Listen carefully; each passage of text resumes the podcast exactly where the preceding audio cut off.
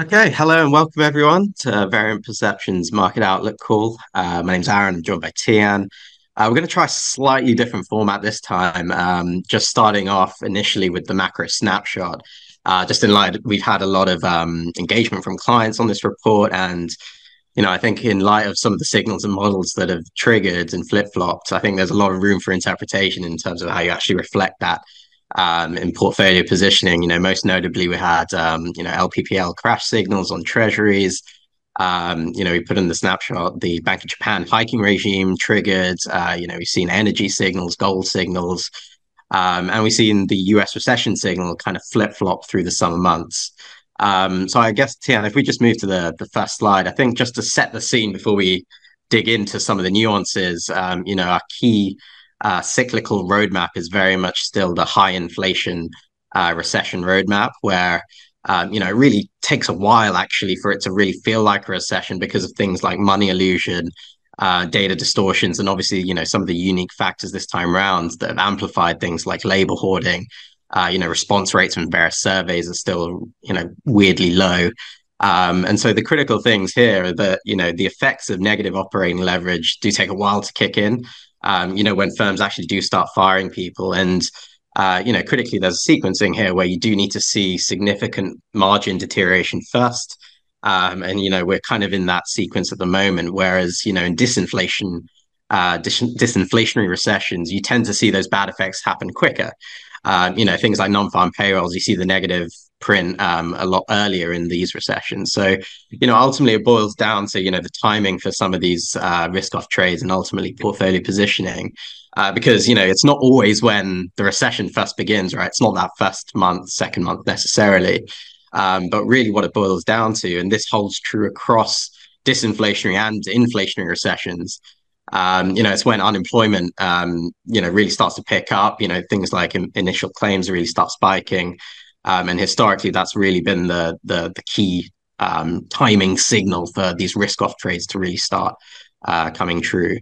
Um, so I guess if we if we move on to the, um, onto the first slide here, um, uh, you know, the top left chart there, um, you know, it's a little bit hard to see, but just to explain, Um, those are our th- G three recession signals that are very much real-time probability models where, um, you know, for the U S, obviously we've been tracking that very, very closely. And, um, you know, I think intra-month um, in August, we saw the, you know, the red line, it dipped to that fifty percent threshold.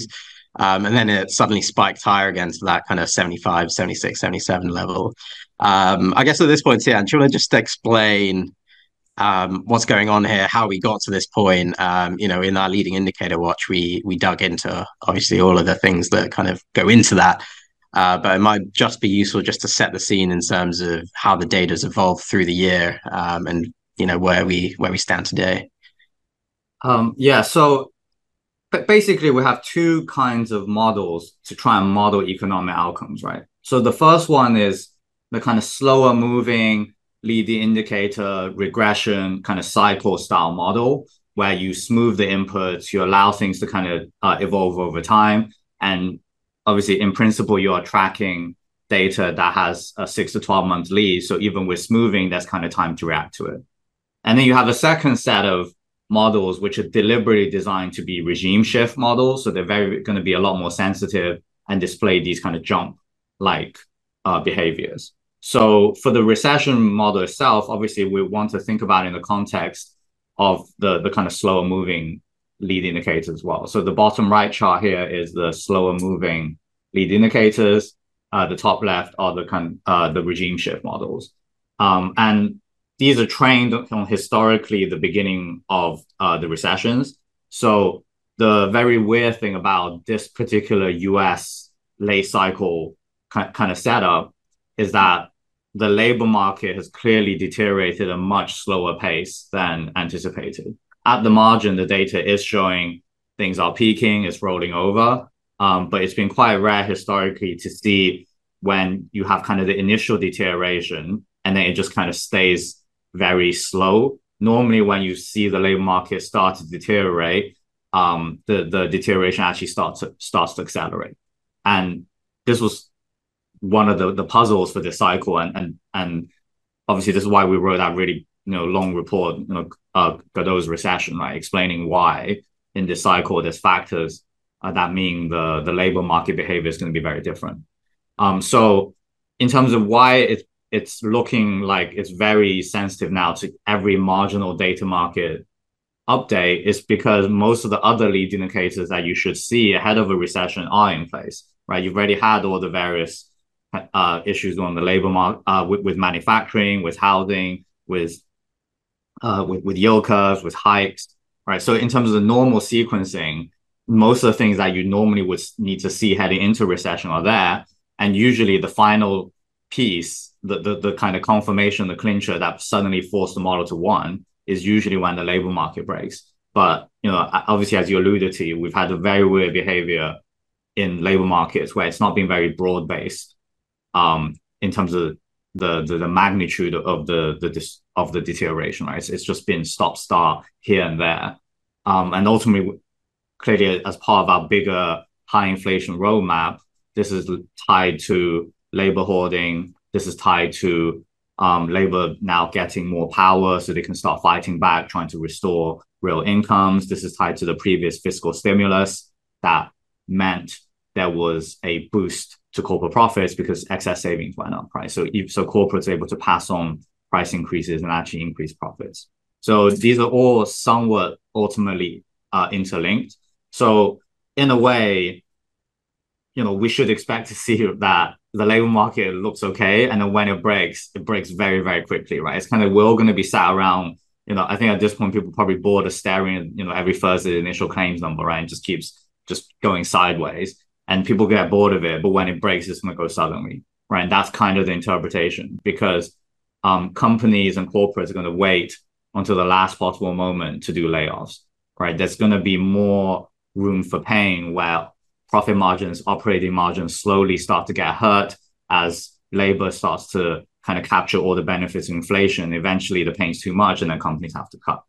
So I, I still think that that broadly is, is the thesis. So it's very important that we're obviously trying to track things like inflation capture and what's happening to uh, kind of profit margins and operating margins, in in particular in all those sectors where uh, where they have very outsized exposure to labor.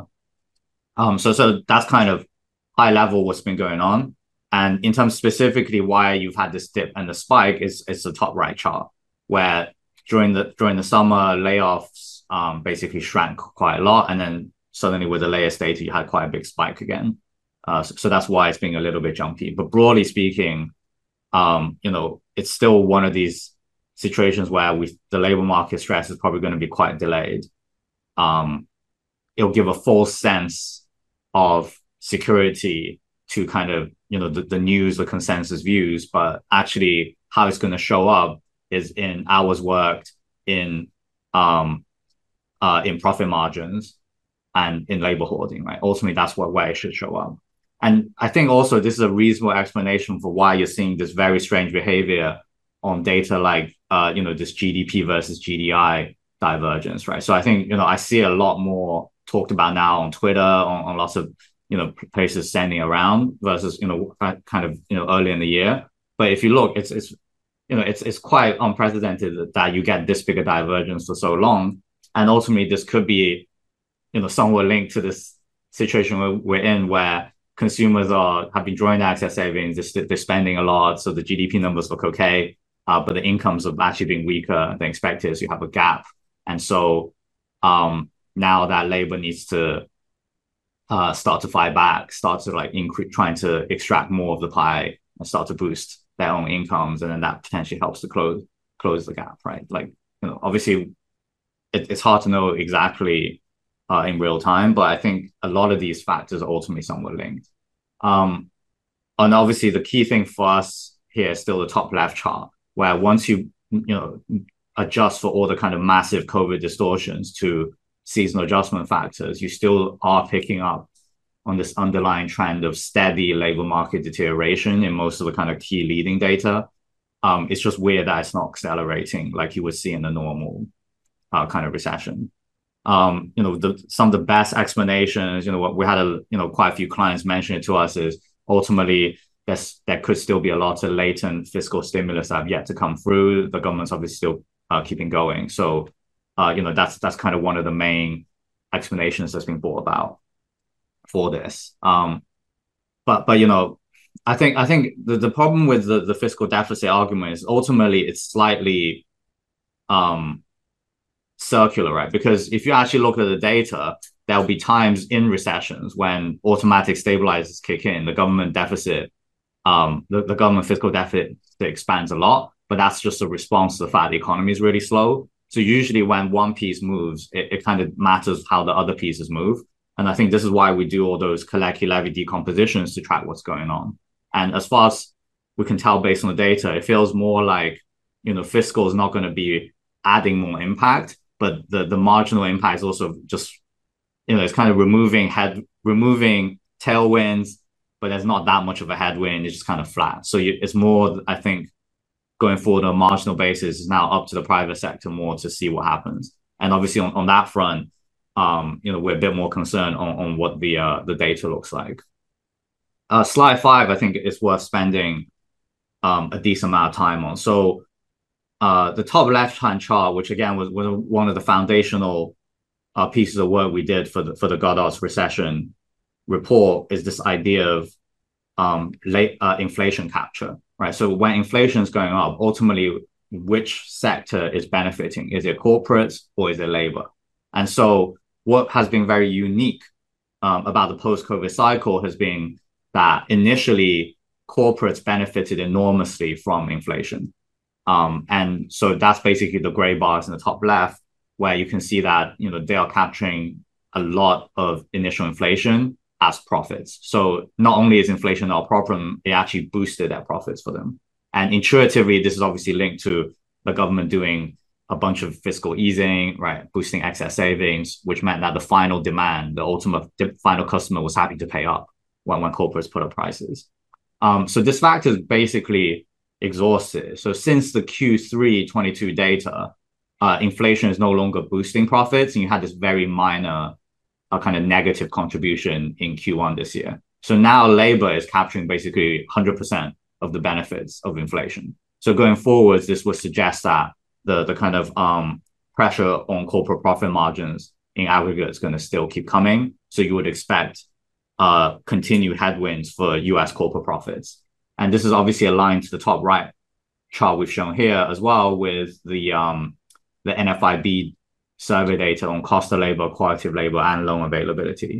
Um, you know, we I, I basically spent a lot of time looking through which of the data series that can help us, you know, go back to the seventies. And these are like the few uh, kind of subcomponents of the N F I B surveys that can go all the way back. And you can see it's a pretty good a historical relationship to, to change in profit margins. And obviously the message broadly is still that, uh, you know, there will continue to be upward pressure on costs, which means that profit margins are ultimately under pressure. And eventually when profit margins are hurt enough, then obviously companies may be forced to lay off workers. Um, the other implication of this is that we're going to get very divergent sector level behavior in response to this phenomenon. So if you, so the bottom two charts are a little bit hard to see, but if, if you know, if clients are interested, we can send the kind of high res version. But essentially we look through all the kind of key sectors to understand which are the sectors that are most exposed to this kind of labor capture idea, where um, their increasing labor costs are going to really pressure their profit margins. And at the same time, which of these sectors are capital abundant or scarce, and ultimately how much of an adjustment in, in estimated E P S there has been. So basically it's combining all these factors together uh, in terms of E P S drawdowns, crowding, capital cycle, and exposure to labor. And so after the end of all that, the kind of key summary is we think, you know, consumer products and services are actually particularly exposed. They've obviously had a very good run with the reopening um, kind of narrative, right? You know, everyone's getting back out and spending, but they're gonna they're ultimately pretty vulnerable to labor. Construction material, another really interesting contrarian example, where again, due to kind of the U S home building wave, right, the big U S construction, these have also benefited alongside all the home builders and kind of whole story. But again, you know, normally these are considered great industries, you know, oligopolistic, et cetera. But they're gonna be exposed um to, to kind of uh, rising labor costs as well, right? And you know, this other specific examples we can think of in terms of companies with unionized na- labor. So, you know, legacy airlines, uh, you know, companies like FedEx, obviously it's been in the news. Um, so, um, but in terms of the sector level, what's more visible in terms of the E P S adjustments, so you know, consumer products, machinery, food and bev, construction materials. So these are actually more likely to pay off as um, risk-off expressions, I think, for the recession, rather than just trying to short S and P or NASDAQ, right? Ultimately, if this is truly a story about inflation environments where labor ultimately pressures profit margins, then arguably big tech are a, a, kind of a lot more resilient to these things, right? They got better balance sheets. Obviously, they, they were able to fire a lot of workers last year. There was a lot of fat to cut. Um, and they're probably slightly less exposed.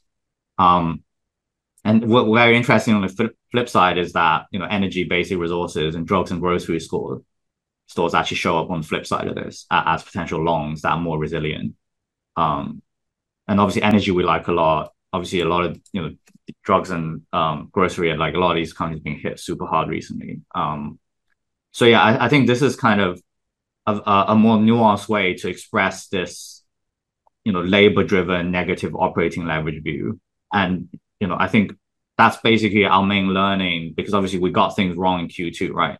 Uh, this year, Q one, I think, you know, recession, shrinking liquidity, that was all making sense. But then once S V B kicks off, um, and the Fed intervenes, we've obviously had a, a quite big shift in terms of the Q two setup. And then I, I think on reflection, the learnings from Q two is really understanding that we're going to have this divergent sector level behavior, that this time around the Fed has shown that they're not really willing to tolerate large scale contagion. They're going to be willing to step in. So it's even more important to tease out the relative sector exposures to express the kind of relative value uh, pieces.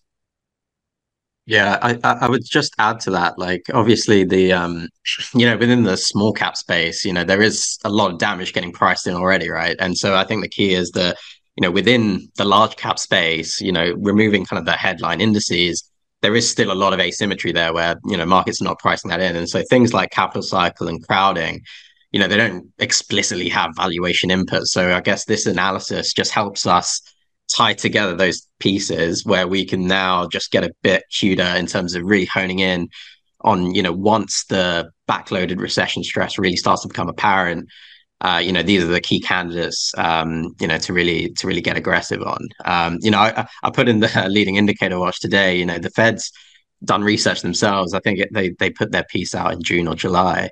Um, according to their calculations, they think thirty-seven percent of of uh, U S companies are currently in financial distress, and they're using um, like the Merton distance to default model, um, and using the Compustat um, database, which uh, supposedly accounts for about a third of all private employment in the States. Um, and so, you know, I think, um, you know, with that kind of rolling recession narrative that, you know, it is obviously most apparent in, you know, areas that are, um, you know, most sensitive to, you know, tightening liquidity, you know, the manufacturing pieces and so forth.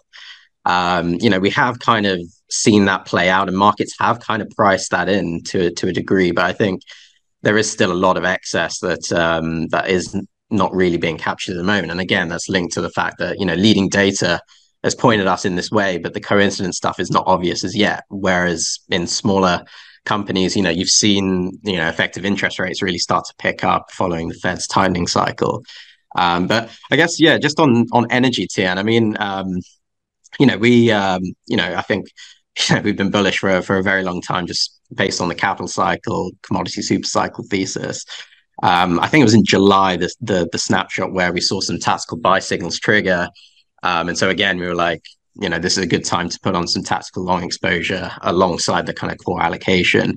Um, I guess just um, almost taking a step back a little bit, just trying to understand, because obviously we did see a huge amount of signals trigger over the course of the last couple of months or so.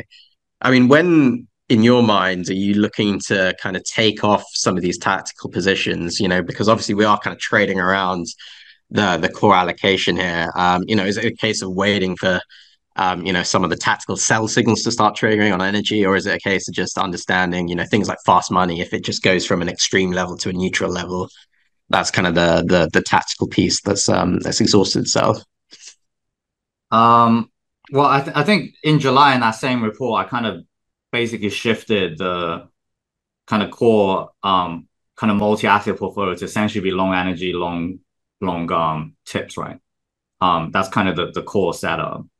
Um, and then within that, obviously, we still have all the capital scarce pieces, I guess, in the energy bucket, uh, sorry, in, in the equity bucket that we care about, right? So like LATAM um, is very capital scarce. Obviously, Brazil is still the top kind of E M debt piece. Um, but yeah, I mean, I, I think these are just more probably, you know, doing stuff around the edges. But at heart, again, going back to what we talked about, we want to be positioned for a high inflation kind of setup, but we also want to be positioned for a couple of things, right? One is the sixty-nine seventy analogy we talked about with the Fed, where they're going to be reluctant to cut. They're only going to cut when the hard data is really bad. They care about inflation credibility.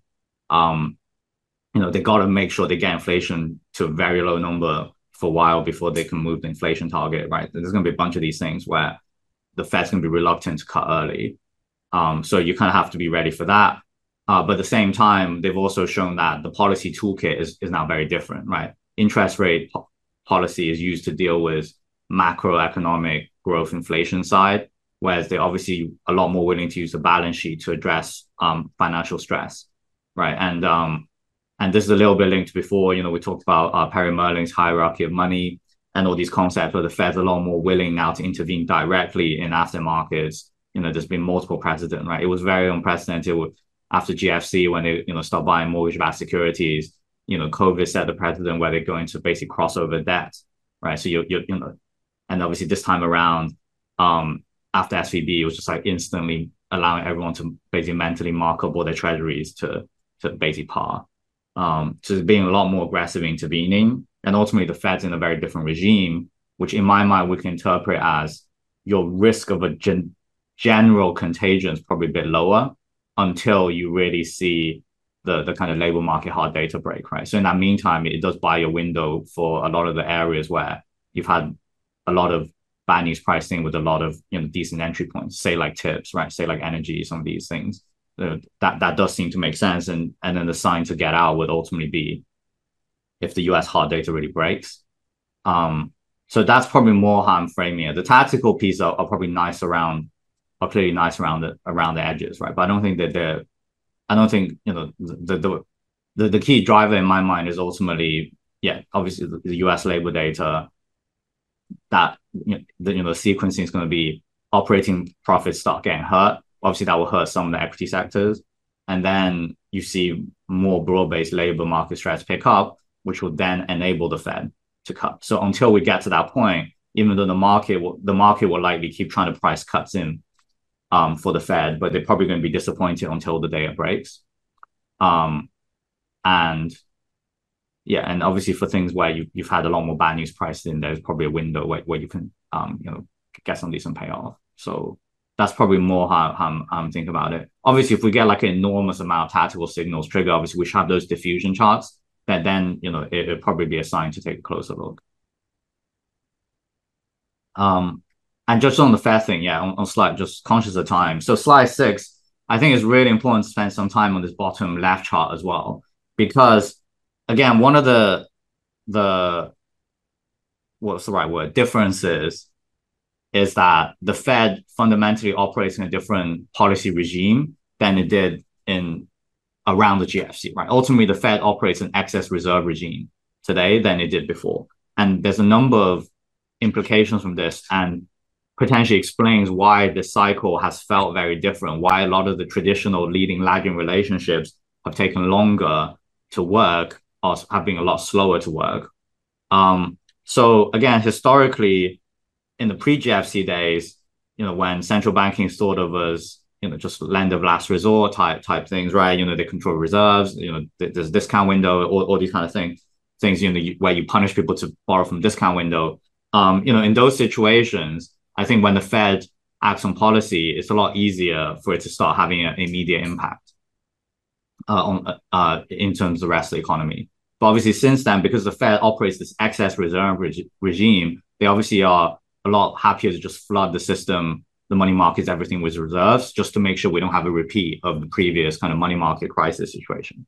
So you've ended up in this weird situation where the Fed's done Q T for a long time now, right? And there was, all the headlines are going around. the balance sheet. You know, it's, you know, we're down like almost a trillion dollars in the balance sheet. And then obviously we're tracking all these money market rates to understand if the Fed's starting to get some traction in terms of draining reserves from system. And it's basically barely had much of an impact, right? Um, and there's this sense that, you know, I, I don't know how much more room they have, because obviously none of us knows exactly when reserves hit the biting point. But obviously you've had um, various kind of um, money stresses, right? So in twenty nineteen, when you had the original kind of, uh, you know, the kind of reserve scarcity scare, right? When you had all those spikes in, in money market rates. So that was when, um, you know, that was when even the nominally excess reserves is defined by the Fed, which is actually reserves held above kind of the minimum reserve requirement, was a lot higher. The system still gummed up, right, due to regulations and stuff like that.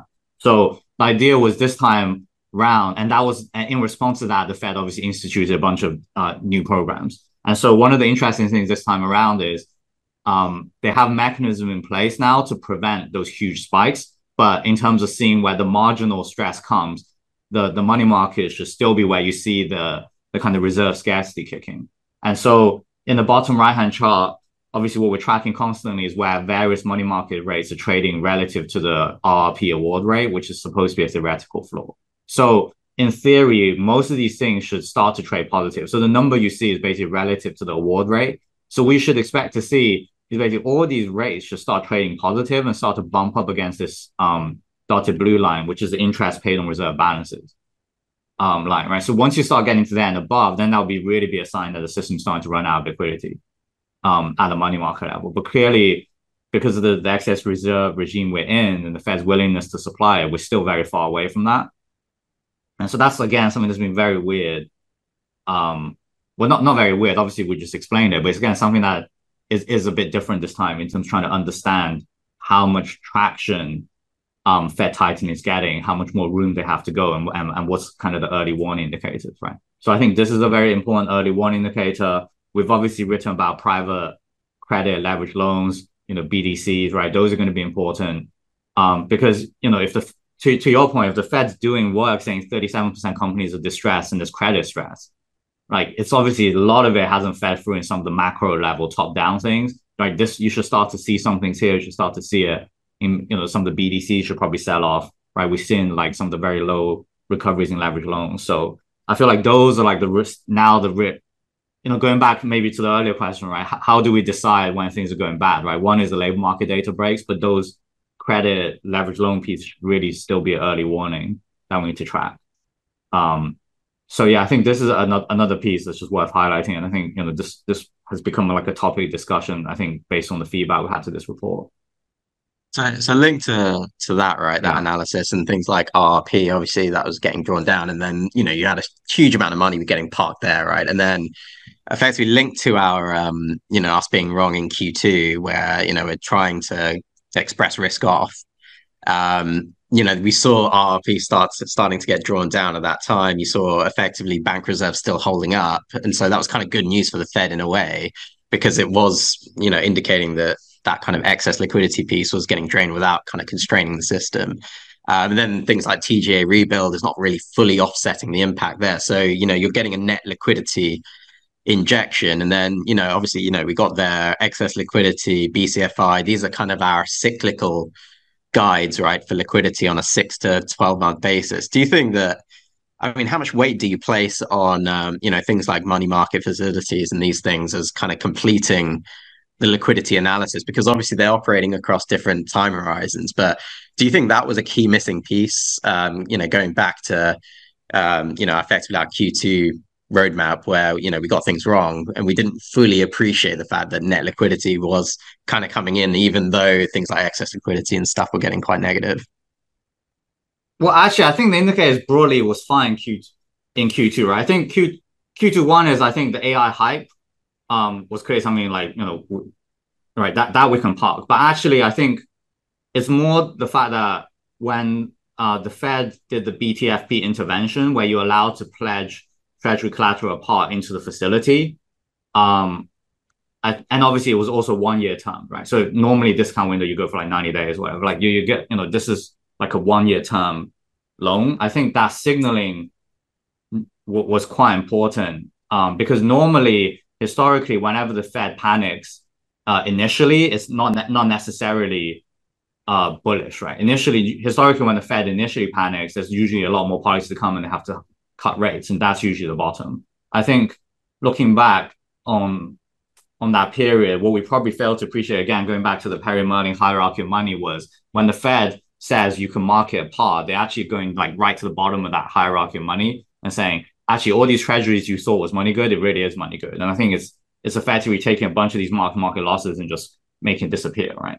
And I think that was the um that was probably the the piece we missed, that ultimately then you had the the A I thing, and then that obviously helps drive the narrative. But obviously, if you look at non-tech big cap names, right? Like, it's not like all the equities have done super well, right? So it's not like the fundamental economy suddenly um got a lot better. Um, I'm just conscious of time, but I, I think on R R P though, I've definitely thought a lot about it, and I, I just think the way people talk about how bank reserves only thing to track for liquidity is actually wrong. Like, the reason the R R P facility is so gummed up and was so big originally was because you had a bunch of uh, regulations linked to Basel three, um, and and um, and, and um, all these costs imposed on on the kind of banks that forced banks to actually um, start to lose money on the deposits they had, right? So actually, what you so the so the impact was more. Uh, you know, all the big banks, you know, J P Morgan's or whatever, you know, they, they, it was costing them to service, depo- you know, deposit business for a bunch of risky clients because of the risk weightings and, and some of the capital charges against them. So it, so basically they're the ones who try and force all these guys out, and these guys had nowhere to go. So they end up going to money market funds who now are parking the money at the R R P. So in a way, the R R P is kind of a reflection of, of just the deposits that should have been in the banking system originally, but because all the regulations and the banks forcing out, you just ended up there, right? So in my mind, mentally, it should be seen together as part of kind of deposit uh, base. Um, and so it, ultimately, it's about thinking about that with kind of essentially demand deposits, right, as, as a combo. Um, and then that collectively gives you gives you a sense sense of how deposits are moving and and, um, and, and how much, quote unquote, kind of liquidity there is in the system. So again, overall, I would say, it's more the fact that you're going to have this controlled demolition.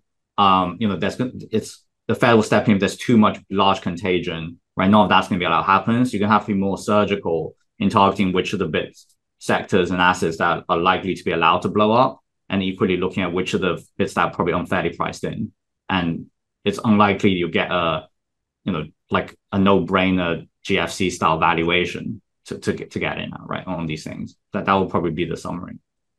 Um, should we um should yeah. we run through China re- really quickly? Just given that, you know, obviously the, you know, put in the leading indicator watch, put in the snapshot here, the kind of cyclical story. You know, the L E Is are kind of still in place. Not a huge amount has changed there, right? Where growth L E I still failing to turn up, inflation L E I again still at the lows, but then, you know, excess liquidity, um, you know, that is stripping out growth and inflation.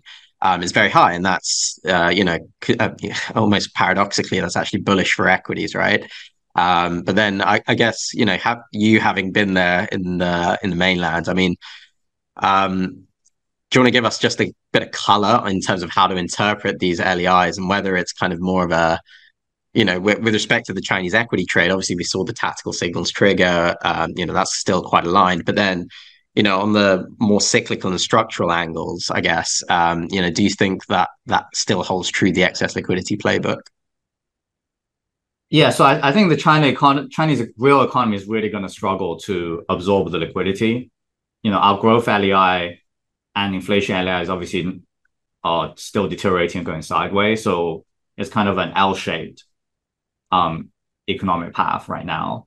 Um, but obviously they are being persistent in trying to ease more. So there will be more liquidity created, and if it has nowhere to go to go and, you know, yields keep being forced lower, and ultimately, you know, I think there's a decent chance it finds its way into equities. And, you know, the, the authorities are already trying to generate a bull market in equities, right? They just keep on doing marginal things there. So I, I think that, that part's still fine as, as a trade in terms of positioning. Um, right, ta- in terms of having the tactical lineup with the, the excess liquidity story, so I still think that makes sense. Um, structurally, I think the the, the challenges are, are pretty overwhelming, right? Like, you know, these structural challenges have been building for a decade or two, um, and now it's like increasingly harder to get a big bang solution to resolve it. Um, so yeah, I, I think it kind of depends on, on, on the time horizon. Obviously for us, in terms of you looking out six months, right, end of the year, beginning of next year, there's probably a decent chance for equities to, to go up from this asset, excess liquidity effect. Um, that's probably broadly how, how it, um, how, how it frame it. Uh, right. But yeah, the structural picture looks pretty dire, and it's actually hard to see a way out, uh, right now. Yeah. And the final piece, I think, is, yeah, just on the B O J, right? Because I think there was a, a few questions around it as well. So, you know, in, in principle, a lot of these hiking, easing regime models would design and built to help us with timing. So normally when they go off, you're supposed to take the trade. Um, obviously, it worked pretty well for the E C B at the end of June, right, when we used it. And obviously, we're staring at this for the Fed to help understand kind of, you know, when to really bet on the kind of recession scenario, or to put on, you know, or to more aggressively put on kind of, you know, steepener trades, right? Um, but the problem with Japan, I guess, is that the because the B O J policy is not really free to move, because they obviously are doing yoke of control, and the the cap is still very low relative to where everyone else is. It's got this really awkward setup where the set suggests you'll probably get some kind of counter trend, maybe it's some kind of counter trend move when they do something. But obviously, it's been um, none of the moves are lasted, right? When they widen the yoke of band, um, you know. I can't remember now, a few weeks earlier, right? They widened it, and then you had a very small reaction dollar yen, and then it came back, right? So it does feel like, you know, the the the, the kind of global carry trade is overwhelming, right? Because the yield differential is so large between um, the yen and C N H that there's just a large margin of error for, for people to keep doing their carry trades. And obviously carry's done very well. F X carry's done very well this year. So you would need like a really major, major big vol move to probably shake people out. Otherwise, it feels like it's just still a very comfortable trade for everyone to get back in on, financing their carry by um by obviously shorting C N H and, and, and J P Y. So, you know, the tangible actual trade here is probably to try and remove the um that that that carry element and look at C N H, J P Y, right? Obviously, you got that, we got that chart on the right, you know, it's bumping up against kind of these previous levels. Um so that might be something that's actually can can go lower. You don't have such a negative carry trying to bet on shorting C N A, J P Y, um, and in theory, if people just financing their trades using both legs, you, you know, it's, it's it's probably not as um not as big a risk that everyone just keeps going with the carry trade. So yeah, that that's probably the main thing to say on this. In that, this is probably the the the, the context um that that we should have presented this in a bit better the, the first time around. I, th- I think it's one of those examples, right, where, you know, we don't want to react blindly to models triggering, right? I think you need the context, and you need to understand, do the work, and understand if is there, you know, in this case, there wasn't an obvious trade setup, but then it's thinking about things that are linked to it. And so, you know, things like Japan Life is that, um, you know, obviously it's a very niche part of the market. Um, I think we flagged that mid-August, um, and, you know, we did a, the whole report, um, um, I think back end last year, but you know, those, those, that's a nice kind of positive carry way to play for that um, asymmetric, you know, higher inflation rate regime. Um, you know, things like crowding scores were extremely, ne- like really, really low um, going into August. And so actually now I think that, I think they've started to, to rally quite a bit. So that was actually quite interesting, where we're again blending different parts of the, the V P toolkit um, and then trying to really isolate and understand what the most asymmetric setups are. Um, yeah, perfect. I'm I'm just, just conscious of the time. Um, you know, I think, you know, if, if clients do have questions, obviously feel free to send it via the Q and A or via email, and we can follow up. Um, I think we are overrunning a, a little bit, so I think just to um just to end on um you know, I think this is going to be uh, Aaron's um, last kind of uh monthly client call. You know, I think, you know, he's moving on to some very exciting opportunities. So I, you know, Aaron, I want to give you like a a little bit of room as well if you wanted to share anything with our with our client base. Yeah, I'll make this very quick. Um, but yeah, I'm I'm joining a, a pension fund to to drive um, their kind of cyclical investment strategy. Um, yeah, I think the the breadth of V P tools and kind of the accumulated knowledge along the way. You know, I've been a V P for four years now. Um, I think it really puts me in a good position to to help these kind of big pools of money. Um, you know, my experience at B- V P is, has actually been quite additive in a way, where, you know, we spent a lot of time building out, developing a lot of these tools, and, you know, actually using it in real time. You know, it, personally, you get a better sense of how to you know, feel, get a feel for a lot of these tools and indicators and how to weight them in your own kind of investment process. So yeah, I'm looking forward to kind of transitioning to becoming a, a client of V P and a, and a user of the of the portal. Um, but yeah, I'll, I'll leave it there. Um, thanks, Tian. Yeah, awesome. All right. Thanks, everyone. Cheers.